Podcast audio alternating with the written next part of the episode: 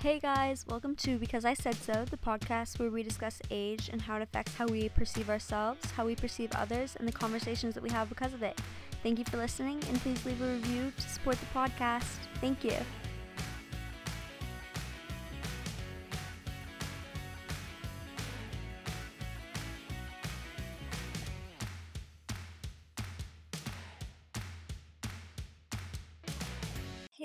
Friends, so today I wanted to um, just kind of talk to you guys about something that is very, very important to me and very, very personal to me. Um, when this comes out, it will have just wrapped up National Eating Disorders Awareness Week, which this year was February 22nd through the 28th, I believe. And this is a topic that I mean, especially with young people. Um, is so prevalent, but also pervades the lifestyles of, I think, so many adults because in this generation we have a lot more freedom to talk about a lot of mental health things than I think they really did, um, that our parents' generations really did. And so I think that it's still really prevalent. Um, and so I first wanted to kind of touch on like what is an eating disorder. I feel like we kind of know, but there's main types. Um, the ones that are most common are anorexia nervosa, uh, bulimia, binge eating disorder, and then we talk about ARFID, which is, I think, re- avoidant restrictive food intake disorder. And that kind of encompasses a little bit more of like the things that maybe don't have specific names, but um, can kind of more commonly be known as disordered eating a lot of times, but maybe there's like a line to cross there. And I think that we'll get into that in a second. But I think that a lot of people don't realize how serious it can be because we have this image in our minds, I think, of what something like an eating disorder looks like. And I'm here to tell you, if you don't already know, eating disorders do not have a look.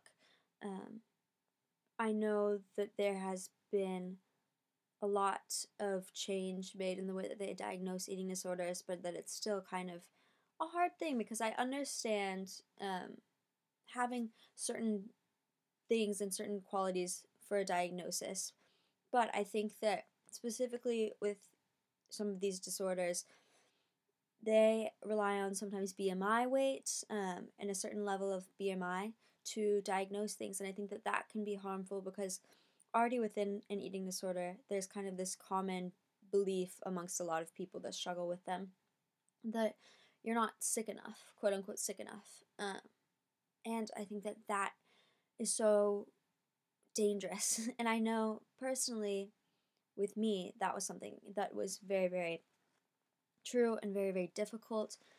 And it, it creates this culture of just nobody really getting a diagnosis. And it is the reason that it is such a deadly illness to be struggling with.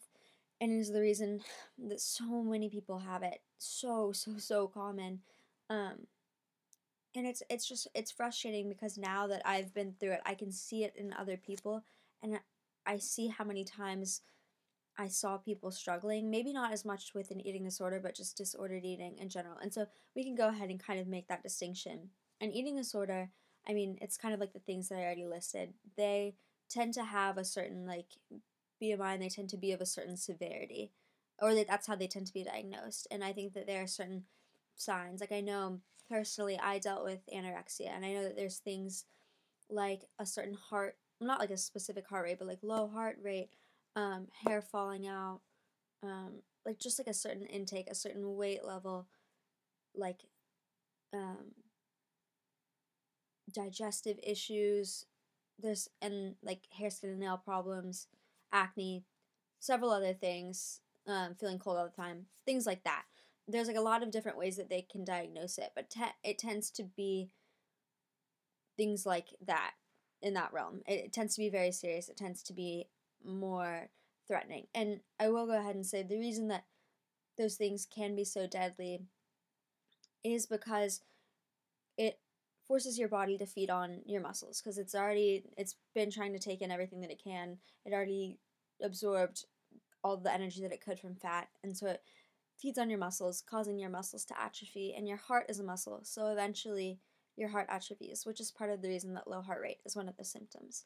Um, but with disordered eating, I think of that a lot more as kind of the result of diet culture. But the reason that I don't think you can just swipe disordered eating under the rug is because eating disorders all start out with disordered eating, you know, so it's kind of the precursor there, and there's always if you live in disordered eating cycles, you're always on the edge, I think, of an eating disorder. And that can look a lot more like, again, diet culture, like labeling foods as good as, as good and bad, um, like rewarding yourself with food, like going on these diets, um, not just experiencing the pressures of diet culture, but actually diving into diets and saying, oh, no, I'm not going, I'm dropping bread or something like that.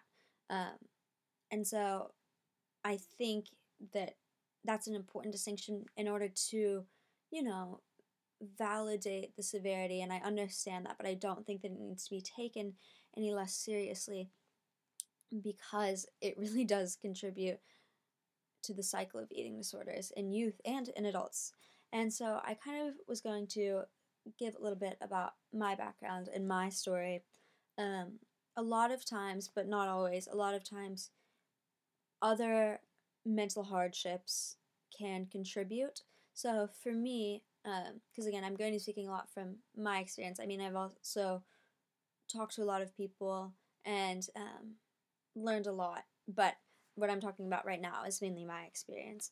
Um, so I have OCD and I've struggled with that.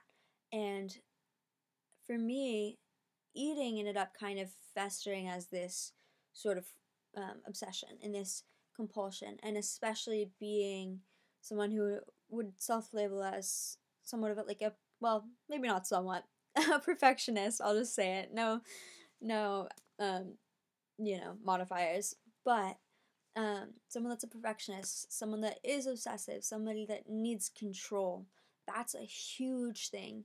Um, needs control, and also coupling that with just a lot of change at that time in my life, switching schools, you know, remarriage in the family, things like that. I think, and also just being a girl, a teen who, you know, is self conscious.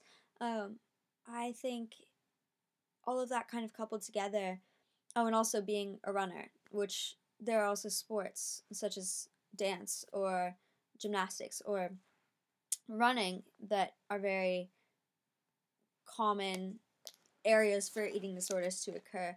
Um, but all of that kind of coupled together, and it happened very, very quickly. I think that it really happened again before I fully knew what was going on, and that's part of the reason probably that I didn't think that I was sick. Eating disorders have been in my family, and I've seen what they looked like, and I've seen kind of how they manifested, but I don't think I fully understood what they meant. And I think it's really easy to say from an outside perspective, oh, like, why don't you just eat? Which I think, luckily, um, with a lot of the discussions that we've had about eating and food and um, just diet culture in general within our generation, I think that that's a less common thing. But I think that it's still out there and it still is relatively common for people to just think, like, oh, I could never do that. Like, that sounds so crazy. Like, why wouldn't you just eat? Um, and so I I didn't really know the warning signs. I didn't really know much about it. And I think I just started out being like, "Oh, like I want to lose a little bit of weight." Um and then it really just spiraled. I we had winter break. I was home alone a lot and I was extremely restrictive and then at the same time I was running. But running for me was really like the only thing that I would eat for. Um, so I'm not saying if you're struggling with um, you know, disordered eating or anything like that to keep exercising. But for me, it ended up kind of being my saving grace. But um, in a span of, I don't know, maybe like two months, it went from dieting to like definitely a full blown eating disorder. And then another two months, it was very, very bad. I know before winter break, my teacher had asked me, they were like, she'd pulled me aside and she'd asked me if I'd lost a little weight, and I was I lied to her face. I was like, no, I don't really think I'm trying to lose weight, and she wasn't like too terribly concerned. I don't think, and I didn't even think it was noticeable, so I was kind of surprised. And then when we came back from winter break, um, I guess two two months is when I started to kind of get treatment, or that's a whole. That's we'll get into that in a second. But I guess it was winter break. Uh, I guess three weeks, maybe a month, and we came back, and I had lost a significant amount of weight during that time, because being home alone during that time and just having a lot of free time and needing something to control allowed that to really really fester and i lost a lot of weight and it was very very isolated um, and it caused me to isolate myself from friends too and i think that that is so dangerous and it's such a dangerous place to be in because this voice in your head this we call it ed that's what a lot of times um ed can just it, it, he can do whatever or she or it whatever you're gonna call it i always call it a he um ed can do whatever he wants and will do whatever he wants and whatever he can find to control you and to become the idol in your life and so i think for me isolating myself um was was a big catalyst for things getting worse but I know my mom, who has struggled with eating um, and seen it also happen with my siblings, she knew before I said anything, and I never fully came out and said it because again, I didn't really think I was that sick. I just thought maybe I had a little bit of a problem with eating. But she knew, and she wanted me to go to the doctor, and my dad and I both were kind of like rolling our eyes at her, like the doctor's not going to do anything. The doctor's going to say I'm fine. And originally, I was kind of, I kind of like you know lied to my pediatrician, and he was like, "Are you trying to lose weight?" And I'm like, "No." And I mean, I'm sure that they knew something was up, but they were like, okay, we'll send you to like the eating disorder specialist and they they might just send you home, but it's worth just like having them look at. And I remember we were outside at school during our like little like outside outdoor time and I was having a ball with my friends and it was right after lunch and so it was all that good stuff. And then I remember getting picked up and I was just in the car. Like I, I remember it so distinctly because I, I still have pictures from just being in the car right and sending like Snapchats to my friends. And that day, looking at it now in retrospect, was the worst day of my life. Um, I remember going in. I don't quite remember the exact like initiation of the conversation. Um, but I remember telling the doctor how much I ate, and my dad just looking shocked. Um, and the doctor being extremely concerned. And I, I remember before before they even came in, actually, um, the women there who were my nurses, they came in and they did um, like a pulse check and like some sort of heart test. And they were like talking and they were like this can't like be right. And so like then they got like more people to come in and they would try to get it, do it again. And they were like like sweetie like do you feel okay? Like do you feel like you're gonna pass out? And I was like no. And I didn't really like know what was going on but I found out when the doctor came in that it was because my heart rate was really really really low um, and it's scary looking back at it because that was really a four month span of time from where I had this impulse to where I was lying on that table. And if I hadn't gone to that appointment, it's like who knows how much longer necessarily that I my heart would have lasted and things like that. And I, it's it's so scary to think about. But I I went in and I didn't expect anything. And the thing that really broke my heart um, and sent me into like a spiral was them telling me that I couldn't run anymore. Because at that point, running was the only thing that was keeping me going. It was the only thing that I was able to focus on because again, when your brain and your body is so depleted of what it needs, it you live in such a fuzzy, clouded reality. And so it made me very manic in the sense of like I was just so obsessive and so irritable and also so exhausted that I I really felt like that was my identity. And so I mean, school I was I was okay there, but running was really when they and they told me that I couldn't run anymore. And for me, running had almost been I didn't want to admit it, and I did not admit it, but it was almost a little bit of what kept me in I think the eating disorder for a longer time. But they were like, you can't run anymore. And I did not talk to anybody for the rest of the appointment. We were, there for like two hours. Um, and the social worker explained like all of the mental aspects of it. And they drew these diagrams and explained it with all of these metaphors that felt very infantile to me. And I was like, don't talk down on me. Like, I understand what you're saying, but I was not going to believe it. I was not going to internalize it. And I remember just not even being able to like make it out. I walked into the bathroom and started screaming on the floor because it felt like everything that I had cultivated, all the control, all the things that I had like wanted, I didn't want to get better. Is kind of point blank period. I didn't want to get better. I didn't want them to take this away from me. This was my coping mechanism, and they were all a threat to it. They were a threat to what I had.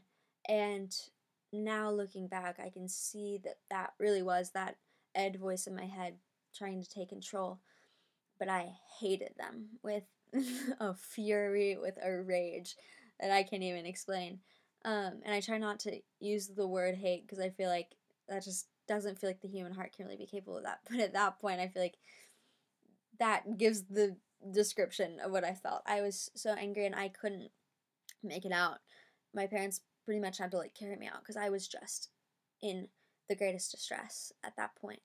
Um, and even going into treatment, I I think that for one, it can be hard to find really good treatment for things like this because again, I was lucky enough to have a parent that had kind of seen this and knew what this looked like. And it's very easy and I don't blame my dad for not knowing what it looked like or not thinking that I was sick because while it was very visible and I do know that I had teachers and friends that were worried about me, I think that it's easy to just assume because you're living in the same household and maybe you're not seeing the full extent of these things and maybe not fully aware of like how much they're eating you know they could be making themselves lunch they could be making themselves dinner they can also be lying that you know, nothing's wrong, you know?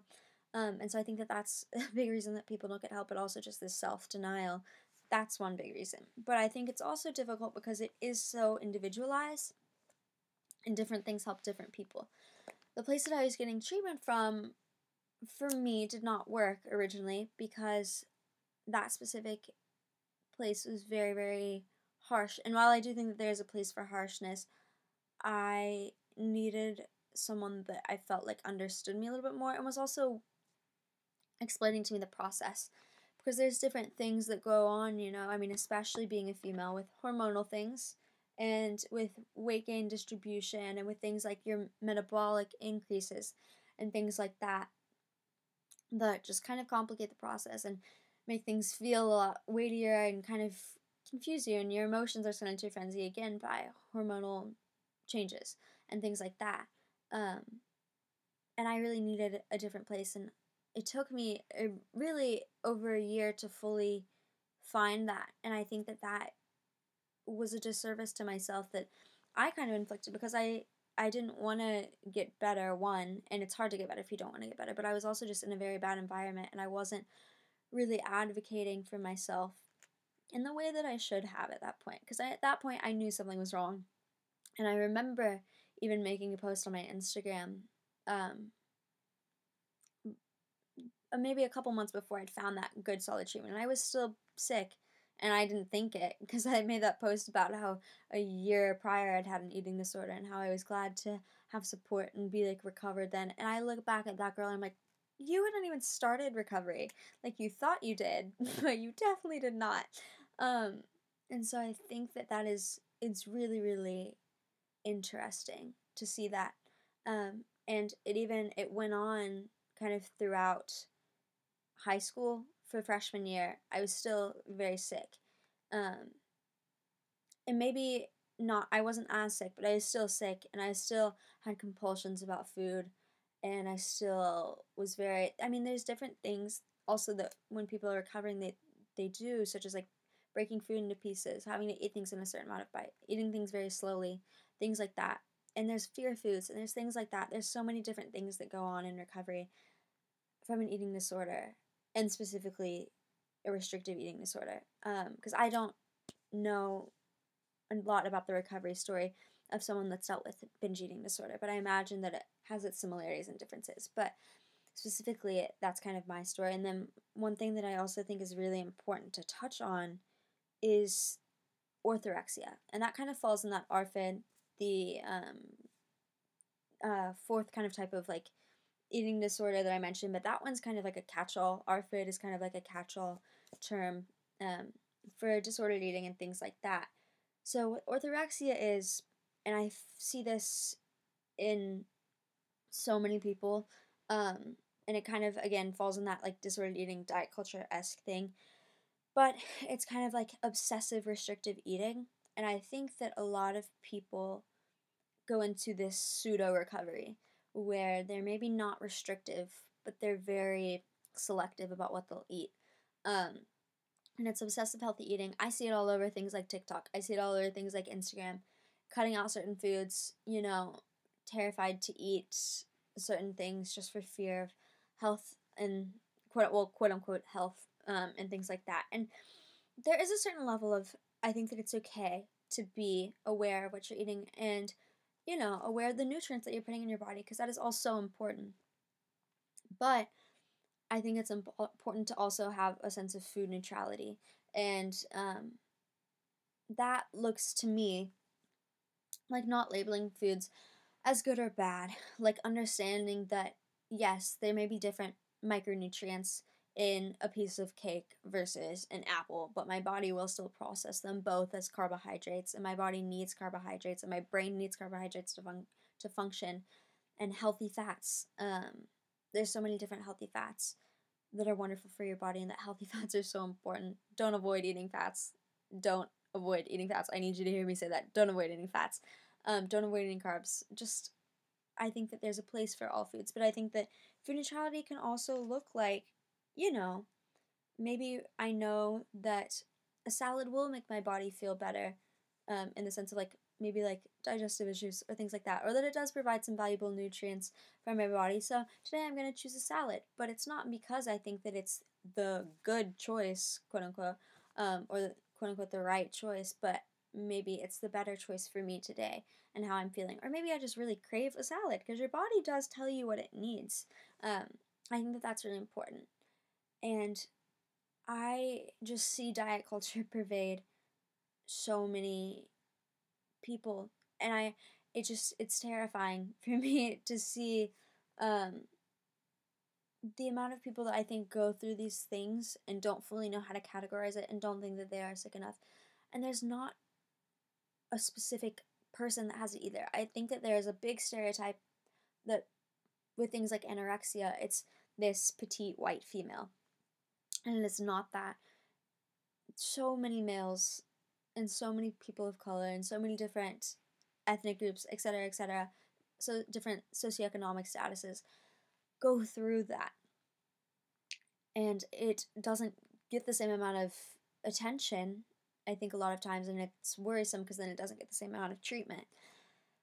And it's it's so pervasive within our culture. And i think that again a lot of people have noticed more of these things and talked about more of these things in recent years and in recent months, even. But that there is still such a sig- stigma and a stereotype around it that stops people from getting help. And one thing that I also want to mention is the importance of intuitive eating. That's something that I'm still trying to work on.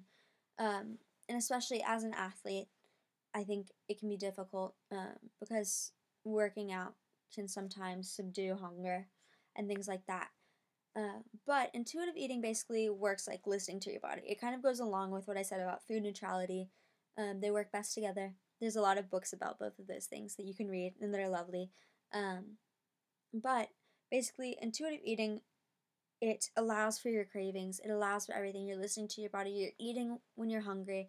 One thing that was very beneficial for me when I went to recovery um, and went through recovery and ended up talking with the therapist and things like that was um, trying to understand what hunger cues were. Because I think that the way that we are kind of taught to look at hunger by diet culture is um, is this threat as this negative thing as this thing that we need to try to ignore for as long as possible and that is not true. In fact that's awful. And learning the signs of like being hungry or like low blood sugar in general i i think that there are so many people that have headaches um or just feel tired all the time and i'm like you you realize that it's probably something about mineral intake or vitamin intake or food intake in general um and so i think that, that it's it's really really important but anyway going back to intuitive eating um you're listening to your body and you're responding to those hunger cues and learning what those hunger cues are for your body and eating at the first sign of hunger and it allows your body to meet its natural weight, you know? And I think for women it can sometimes be easier to tell what your kind of natural set point weight is because of things like maintaining a menstrual period and maintaining a cycle, things like that. For guys it can be a little bit harder. But I think that when you're tra- when you're practicing intuitive eating, it's not only allows so much freedom because you're you're just being in tune with yourself and you're being in tune with your body and you're allowing for these cravings and you're allowing yourself to go out and eat certain foods that diet culture or that a diet in general um, or that an eating disorder wouldn't allow you to eat. But it also is just providing your body basic like what it basically needs you know? Um, in, the, in terms of the amount that it needs, in terms of vitamins that it needs. I mean, there's there's so much research on your body craving certain foods and certain fruits and certain vegetables and certain drinks and certain whatever whatever whatever when it needs it because it your body is very very intelligent and it knows what it needs and it knows what vitamins it's lacking and it knows all of these different things and so i think that that is very very important and it's something that I think we all need to strive towards, and it's something that I would recommend reading a lot about, um, and learning what those hunger cues are for you. And I think that it's also important to note that whether or not you're recovering from an eating disorder, but or or rather, um, if you're just kind of trying to escape the hands of diet culture, um, that you can't always listen to your hunger signals, which is frustrating because I just said, you know, always listen to your body's hunger signals, intuitive eating. That's so great. Uh, but it takes a little bit to get to. And the thing is, when you're trying to restore your metabolic rate, um, you're going to have to probably eat when you're not hungry. And that can be difficult because then you're like, wait, wait, wait, what? I'm working towards this thing of listening to my body, blah, blah, blah, blah, blah. For me, it worked like having a diet plan. Um, and a nutritional plan and I don't mean diet in restrictive sense. I mean like these are the certain amount of, this is like a certain amount that you have to eat. Like I had an exchange system where yeah, something like, you know, like an exchange with like a certain amount of like a food group, like a certain amount of protein or something like that. And I had to have a certain amount of exchanges at each meal and things like that. And I was full all the time. and my digestive system was not great, but it's because my stomach needed that. My metabolic system needed that. Uh, my hormones needed that. And so it was necessary for me to undergo that. And so I know that that's kind of a little bit contradictory, but I think that intuitive eating is a privilege and it, it takes a little bit to get there. And I am also aware that intuitive eating is a privilege not only in the sense of having the right mindset for intuitive eating, but also economics and being able to feed yourself um, all of the times that you're hungry because I think that that is something that is so prevalent, especially in a COVID, in a pandemic um, world, that, you know, not everybody is able to fully get all those things. And so I want to acknowledge that as well.